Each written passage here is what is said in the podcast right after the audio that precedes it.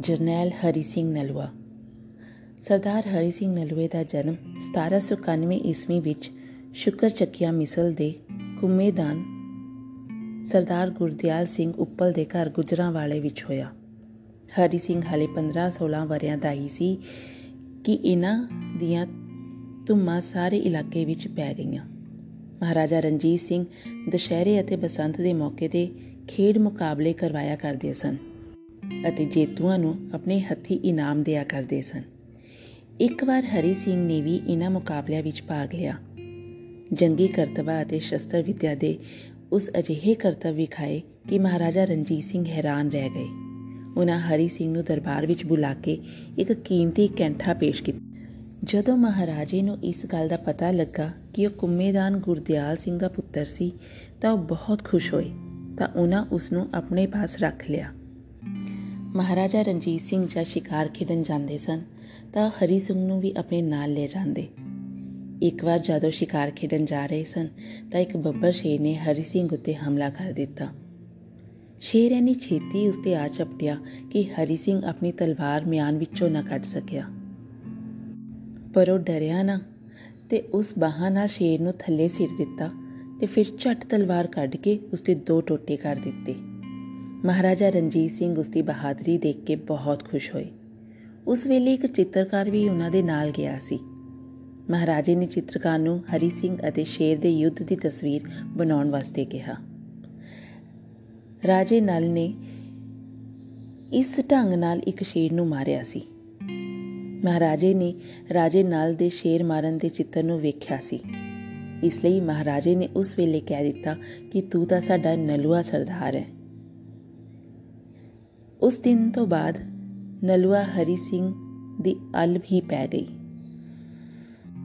ਉਸ ਦਿਨ ਮਹਾਰਾਜੇ ਨੇ ਦਰਬਾਰ ਸਜਾਇਆ ਤੇ ਹਰੀ ਸਿੰਘ ਦੀ ਉਪਮਾ ਕਰਦੇ ਹੋਏ ਉਹਨਾਂ ਉਸ ਨੂੰ ਸ਼ੇਰਦਿਲ ਨਾਂ ਦੀ ਰੈਜੀਮੈਂਟ ਦਾ ਵੱਡਾ ਸਰਦਾਰ ਨਿਯੁਕਤ ਕਰ ਦਿੱਤਾ। ਜਦ ਹਰੀ ਸਿੰਘ ਨਲੂਏ ਨੂੰ ਅਟਕ ਦਾ ਕਿਲਾ ਫਤਿਹ ਕਰਨ ਵਾਸਤੇ ਭੇਜਿਆ ਗਿਆ, ਤਾਂ ਹਰੀ ਸਿੰਘ ਨਲੂਏ ਨੇ ਆਪਣੀ ਸ਼ੇਰਦਿਲ ਰੈਜੀਮੈਂਟ ਲੈ ਕੇ ਜਾ ਕਿਲੇ ਨੂੰ ਘੇਰਿਆ ਅਤੇ ਕੁਝ ਦਿਨਾਂ ਵਿੱਚ ਹੀ ਕਿਲੇ ਤੇ ਕਬਜ਼ਾ ਕਰ ਲਿਆ। ਕਸ਼ਮੀਰ ਨੂੰ ਫਤਿਹ ਕਰਨ ਵਿੱਚ ਸਰਦਾਰ ਨਲੂਏ ਦਾ ਬੜਾ ਵੱਡਾ ਹੱਥ ਸੀ। ਕਸ਼ਮੀਰ ਦੀ ਫਤਿਹ ਤੋਂ ਬਾਅਦ ਮਹਾਰਾਜਾ ਰਣਜੀਤ ਸਿੰਘ ਨੇ ਸਰਦਾਰ ਹਰੀ ਸਿੰਘ ਨਲੂਏ ਨੂੰ ਕਸ਼ਮੀਰ ਦਾ ਗਵਰਨਰ ਥਾਪ ਦਿੱਤਾ।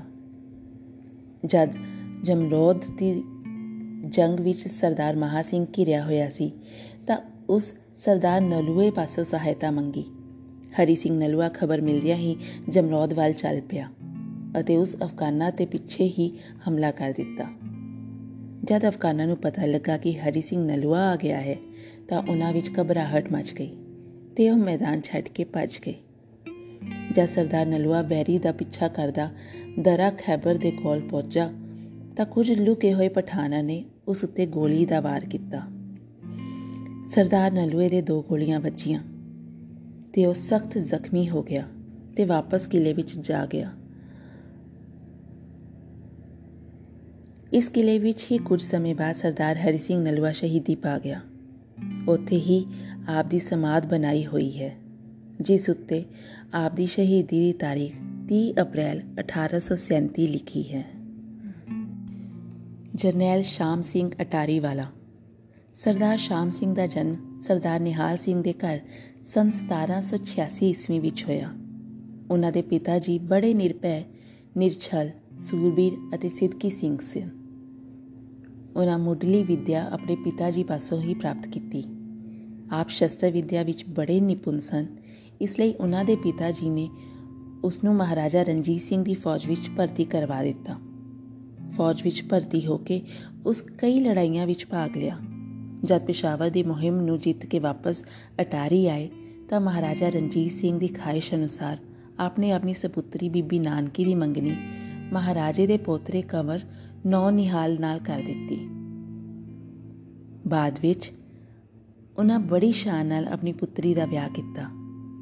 ਮਹਾਰਾਜੇ ਨੇ ਬੜੀ ਖੁੱਲਦਿਲੀ ਨਾਲ ਧਨ ਵੰਡਿਆ। ਦਾਨ ਵੰਡਣ ਲਈ 5 ਮਿਲਾਂ ਵਿੱਚ ਇੱਕ ਦਾਇਰਾ ਬਣਾਇਆ ਗਿਆ, ਜਿਸ ਦੇ ird-gird ਫੌਜਾਂ ਖੜੀਆਂ ਸਨ। ਜਦ ਮਹਾਰਾਜਾ ਰਣਜੀਤ ਸਿੰਘ ਸਵਰਗਵਾਸ ਹੋ ਗਏ ਤਾਂ ਮਹਾਰਾਜਾ ਖੜਕ ਸਿੰਘ ਰਾਜਗੱਦੀ ਤੇ ਬੈਠੇ। ਪਰ ਡੋਗਰਿਆਂ ਦੀਆਂ ਸਾਜ਼ਿਸ਼ਾਂ ਦਾ ਸ਼ਿਕਾਰ ਹੋ ਗਏ। ਤੇ ਸਰਦਾਰ ਸ਼ਾਮ ਸਿੰਘ ਦਾ ਕੁੜਮ ਖੜਕ ਸਿੰਘ ਅਤੇ ਦਾਮਾਦ ਨੌ ਨਿਹਾਲ ਸਿੰਘ ਮਾਰੇ ਗਏ। ਇਸ ਤਰ੍ਹਾਂ ਸ਼ਾਮ ਸਿੰਘ ਨੂੰ ਦੋ ਵੱਡੀਆਂ ਸੱਟਾਂ ਵੱਜੀਆਂ।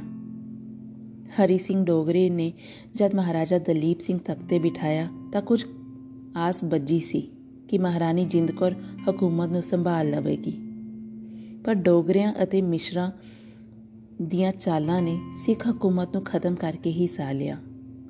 ਮਿਸ਼ਰ ਤੇਜ ਸਿੰਘ ਅਤੇ ਮਿਸਰ ਲਾਲ ਸਿੰਘ ਅੰਦਰ ਖਾਤੇ ਅੰਗਰੇਜ਼ਾਂ ਨਾਲ ਮਿਲ ਗਏ ਅਤੇ ਸਿੱਖ ਫੌਜਾਂ ਨੂੰ ਚੁੱਕ ਕੇ ਉਹਨਾਂ ਅੰਗਰੇਜ਼ਾਂ ਨਾਲ ਲੜਨ ਲਾ ਦਿੱਤਾ। ਮਹਾਰਾਣੀ ਜਿੰਦ ਕੌਰ ਅਤੇ ਸਰਦਾਰ ਸ਼ਾਮ ਸਿੰਘ ਅਟਾਰੀ ਵਾਲਾ ਲੜਾਈ ਦੇ ਵਿਰੁੱਧ ਸਨ। ਪਰ ਜਦ ਸਿੱਖਾਂ ਨੂੰ ਗੱਦਾਰਾਂ ਦੀਆਂ ਚਾਲਾਂ ਕਰਕੇ ਹਾਰ ਤੇ ਹਾਰ ਹੋਣ ਲੱਗੀ ਤਾਂ ਮਹਾਰਾਣੀ ਜਿੰਦ ਕੌਰ ਨੇ ਸਰਦਾਰ ਸ਼ਾਮ ਸਿੰਘ ਅਟਾਰੀ ਵਾਲੇ ਨੂੰ ਸੁਨੇਹਾ ਭੇਜਿਆ। ਮਹਾਰਾਣੀ ਦਾ ਹੁਕਮ ਮਿਲਦੇ ਹੀ ਸਰਦਾਰ ਮੈਦਾਨ ਵਿੱਚ ਪਹੁੰਚ ਗਿਆ। ਉਸ ਵੇਖਿਆ ਕਿ ਤੇਜ ਸਿੰਘ ਅਤੇ ਲਾਲ ਸਿੰਘ ਨੇ ਇਸ ਤਰ੍ਹਾਂ ਦੀ ਯੁੱਧ ਨੀਤੀ ਅਪਣਾਈ ਸੀ ਕਿ ਜਿੱਤ ਦੀ ਕੋਈ ਆਸ ਨਹੀਂ ਸੀ। ਪਹਿਲਾਂ ਤਾਂ ਉਹ ਕਮਾਨ ਸੰਭਾਲਣ ਤੋਂ ਕੁਝ ਝਿਜਕਿਆ। ਪਰ ਜਦ ਉਸ ਵੇਖਿਆ ਕਿ ਉਸ ਵੇਲੇ ਪੰਜਾਬ ਦੀ ਰਾਜਨੀਤਿਕ ਹਾਲਤ ਇੱਕ ਵੱਡੀ ਕੁਰਬਾਨੀ ਦੀ ਮੰਗ ਕਰ ਰਹੀ ਸੀ, ਤਾਂ ਉਸ ਬੀੜਾ ਚੁੱਕਣ ਦਾ ਪੱਕਾ ਇਰਾਦਾ ਬਣਾ ਲਿਆ। ਜਦ ਸਰਦਾਰ ਸ਼ਾਮ ਸਿੰਘ ਮੈਦਾਨ ਵਿੱਚ ਆਇਆ, ਤਾਂ ਉਸ ਬੜੀ ਦਲੇਰੀ ਨਾਲ ਐਲਾਨ ਕੀਤਾ ਕਿ ਉਹ ਡਟ ਕੇ ਅੰਗਰੇਜ਼ਾਂ ਦਾ ਮੁਕਾਬਲਾ ਕਰੇਗਾ ਅਤੇ ਉਹਨਾਂ ਨੂੰ ਪੰਜਾਬ ਤੇ ਕਬਜ਼ਾ ਨਹੀਂ ਕਰਨ ਦੇਵੇਗਾ।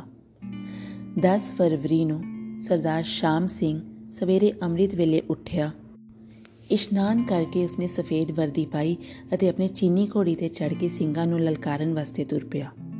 ਉਸਨੇ ਫੌਜਾਂ ਨੂੰ ਆਪਣੀ ਸ਼ਾਨਦਾਰ ਰਵਾਇਤਾਂ ਦੀ ਯਾਦ ਦਿਵਾਈ। ਕੁਝ ਚਿਰ ਪਿੱਛੋਂ ਸਬਰਾਉਂ ਦੀ ਲੜਾਈ ਆਪਣੇ ਪੂਰੇ ਜੋਵਨ ਵਿੱਚ ਮੱਚ ਉੱਠੀ। ਸਿੱਖ ਬੜੀ ਬਹਾਦਰੀ ਨਾਲ ਲੜੇ। ਪਰ ਕੁਝ ਸਮੇਂ ਬਾਅਦ ਇਹ ਖਬਰ ਫੈਲ ਗਈ ਕਿ ਅੰਗਰੇਜ਼ ਸਿੱਖਾਂ ਦੇ ਮੋਰਚਿਆਂ ਵਿੱਚ ਧਸ ਆਏ ਹਨ। ਜਦ ਸਰਦਾਰ ਸ਼ਾਮ ਸਿੰਘ ਨੇ ਫੌਜ ਦੀ ਹਾਰ ਹੁੰਦੀ ਵੇਖੀ ਤਾਂ ਅੰਤਮ ਮਾਰੂ ਕਦਮ ਚੁੱਕਣ ਦਾ ਫੈਸਲਾ ਕਰ ਲਿਆ।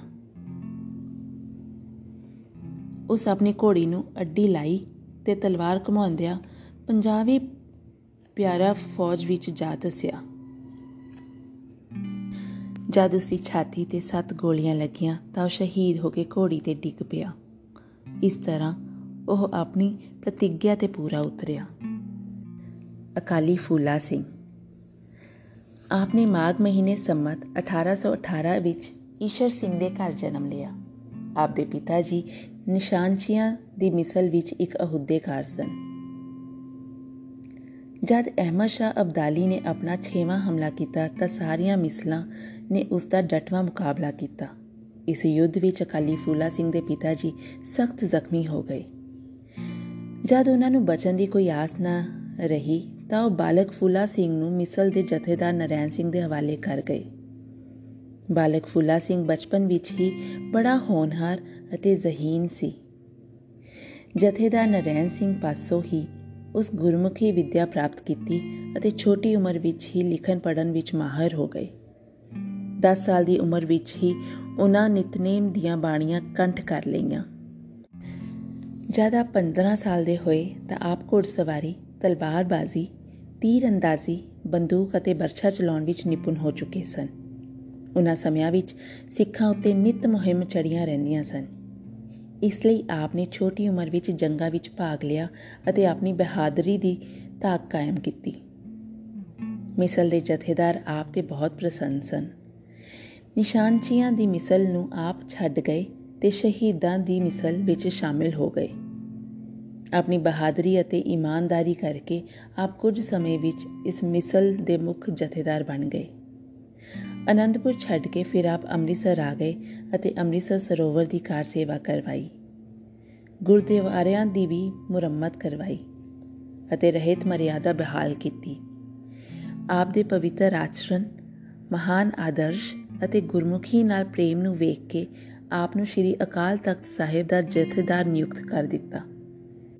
ਪੇਸ਼ਾਵਰ ਦੀ ਫਤਿਹ ਵਿੱਚ ਅਕਾਲੀ ਜੀ ਨੇ ਇੱਕ ਵੱਡਾ ਯੋਗਦਾਨ ਪਾਇਆ। ਜਦ ਪਠਾਨੀ ਫੌਜਾਂ ਮੋਰਚਿਆਂ ਵਿੱਚੋਂ ਨਿਕਲ ਕੇ ਬਾਹਰ ਆਈਆਂ, ਤਾਂ ਅਕਾਲੀ ਦਲ ਨੇ ਅਜਿਹਾ ਪੈਂਤੜਾ ਬਦਲਿਆ ਕਿ ਪਠਾਨੀ ਲਸ਼ਕਰ ਦਾ ਇੱਕ ਵੀ ਆਦਮੀ ਬਚ ਨਾ ਸਕਿਆ। ਕਸ਼ਮੀਰ ਨੂੰ ਫਤਿਹ ਕਰਨ ਵਿੱਚ ਵੀ ਅਕਾਲੀ ਫੂਲਾ ਸਿੰਘ ਨੇ ਬੜੀ ਬਹਾਦਰੀ ਵਿਖਾਈ। ਕਸ਼ਮੀਰ ਫਤਿਹ ਹੋ ਜਾਣ ਤੇ ਅੰਮ੍ਰਿਤਸਰ ਵਿੱਚ ਕਈ ਦਿਨ ਭਾਰੀ ਉਤਸ਼ਾਹ ਮਨਾਇਆ ਗਿਆ। ਜਦ ਪੇਸ਼ਾਵਰ ਵਿੱਚ ਭਾਰੀ ਗੜਬੜ ਫੈਲ ਗਈ ਤਾਂ ਮਹਾਰਾਜੇ ਨੇ ਪੇਸ਼ਾਵਰ ਨੂੰ ਦੁਬਾਰਾ ਫਤਿਹ ਕਰਨ ਵਾਸਤੇ ਖਾਲਸਾ ਫੌਜ ਭੇਜੀ। ਜਦ ਅਕਾਲੀ ਫੂਲਾ ਸਿੰਘ ਨੂੰ ਪਤਾ ਲੱਗਾ ਕਿ ਉਹ ਵੀ ਅਕਾਲੀ ਫੌਜ ਨੂੰ ਲੈ ਕੇ ਉੱਤੇ ਪਹੁੰਚ ਗਏ, ਮੈਦਾਨੀ ਜੰਗ ਵਿੱਚ ਅਕਾਲੀ ਫੂਲਾ ਸਿੰਘ ਆਪਣੇ ਹਾਥੀ ਤੇ ਚੜੇ ਖਾਲਸਾ ਫੌਜ ਦੀ ਅਗਵਾਈ ਕਰ ਰਹੇ ਸਨ। ਉਹਨਾਂ ਦੀ ਅਕਾਲੀ ਫੌਜ ਕੱਟਾ ਵੱਡ ਕਰਦੀ, ਅੱਗੇ ਵਧਦੀ ਜਾ ਰਹੀ ਸੀ। ਇੱਕ ਮੋੜ ਤੇ ਜਾ ਕੇ ਅਕਾਲੀ ਜੀ ਆਪਣਾ ਹਾਥੀ ਇੱਕ ਪਾਸੇ ਮੋੜਨ ਹੀ ਲੱਗੇ ਸਨ ਕਿ ਇੱਕ ਪਠਾਨ ਜੋ ਕਿ ਇੱਕ ਵੱਡੀ ਚਟਾਨ ਦੇ ਓਲੇ ਲੁਕਿਆ ਹੋਇਆ ਸੀ। ਉਸਨੇ ਆਪਣੀ ਬੰਦੂਕ ਦਾ ਮੂੰਹ ਅਕਾਲੀ ਜੀ ਵੱਲ ਕਰਕੇ ਤਿੰਨ ਗੋਲੀਆਂ ਚਲਾਈਆਂ, ਜੋ ਤਿੰਨੇ ਹੀ ਅਕਾਲੀ ਨੂੰ ਵਿੰਨ ਗਈਆਂ। ਇੱਕ ਗੋਲੀ ਹਾਥੀ ਦੇ ਮਹਾਵਤ ਨੂੰ ਵੀ ਲੱਗੀ ਤੇ ਉਹ ਹਾਥੀ ਤੋਂ ਡਿੱਗ ਪਿਆ। ਹਾਥੀ ਤੋਂ ਉਤਾਰ ਕੇ ਅਕਾਲੀ ਜੀ ਨੂੰ ਪਾਲਕੀ ਵਿੱਚ ਬਿਠਾਇਆ ਗਿਆ। ਭਾਵੇਂ ਅਕਾਲੀ ਜੀ ਦੀ ਹਾਲਤ ਪੱਲੋ ਪੱਲੀ ਖਰਾਬ ਹੋ ਰਹੀ ਸੀ। ਪਰ ਹਾਲੇ ਵੀ ਉਹ ਚੜ੍ਹਦੀ ਕਲਾ ਵਿੱਚ ਸਨ। ਪਰ ਕੁਝ ਸਮੇਂ ਬਾਅਦ ਮਹਾਰਾਜਾ ਰਣਜੀਤ ਸਿੰਘ ਅਤੇ ਸਿੱਖ ਸਰਦਾਰਾਂ ਦੇ ਸਾਹਮਣੇ ਉਹਨਾਂ ਅੰਤਮ ਸਵਾਸ ਲਈ ਅਤੇ ਗੁਰਪੁਰੀ ਪਧਾਰ ਗਏ। ਮਹਾਰਾਜਾ ਸਾਹਿਬ ਨੇ ਪੂਰਨ ਫੌਜੀ ਮਰਿਆਦਾ ਅਨੁਸਾਰ ਆਪ ਦਾ ਸੰਸਕਾਰ ਕੀਤਾ ਅਤੇ ਯਾਦਗਾਰ ਵਜੋਂ ਇੱਕ ਸਮਾਧ ਬਣਾਈ। ਇਹ ਸੀ ਜੀ ਸ਼ੇਰੇ ਪੰਜਾਬ ਮਹਾਰਾਜਾ ਰਣਜੀਤ ਸਿੰਘ ਦੇ ਨਾਲ ਜੁੜੀਆਂ ਸੰਖੇਪ ਕਹਾਣੀਆਂ ਤੇ ਉਹਨਾਂ ਦੇ ਸਿੰਘਾਂ ਦੀ ਬਹਾਦਰੀ ਦੇ ਕਿੱਸੇ। ਮੇਰੀ ਇਹੀ ਕੋਸ਼ਿਸ਼ ਰਹੇਗੀ ਕਿ ਐਵੇਂ ਦੇ ਸੂਰਬੀਰਾਂ ਦੀ ਹੋਰ ਕਹਾਣੀਆਂ ਤੁਹਾਡੇ ਨਾਲ ਸਾਂਝੀਆਂ ਕਰਾਂ। ਤੇ ਮੈਨੂੰ ਉਮੀਦ ਹੈ, ਤੁਸੀਂ ਸਾਰੇ ਪਰਿਵਾਰ ਮਿਲ ਕੇ ਐਵੇਂ ਦੀ ਕਹਾਣੀਆਂ ਜ਼ਰੂਰ ਸੁਣੋਗੇ। ਜੋ ਰੂਹ ਨੂੰ ਅੰਦਰ ਤੱਕ ਛੂ ਜਾਂਦੀਆਂ ਨੇ। ਹੋਰ ਕਹਾਣੀਆਂ ਪੜਨ ਦੇ ਲਈ ਤੁਸੀਂ ਵਿਜ਼ਿਟ ਕਰ ਸਕਦੇ ਹੋ ਵੈਬਸਾਈਟ www.punjabilibrary.com ਤੇ YouTube ਤੇ ਪੰਜਾਬੀ ਲਾਇਬ੍ਰੇਰੀ ਦਾ ਚੈਨਲ ਸਬਸਕ੍ਰਾਈਬ ਜ਼ਰੂਰ ਕਰੋ। ਅਗਲੀ ਕਹਾਣੀ ਨੂੰ ਫੇਰ ਮਿਲਾਂਗੇ। ਉਦੋਂ ਤੱਕ ਆਪਣਾ ਖਿਆਲ ਰੱਖਿਓ। ਸਤਿ ਸ਼੍ਰੀ ਅਕਾਲ।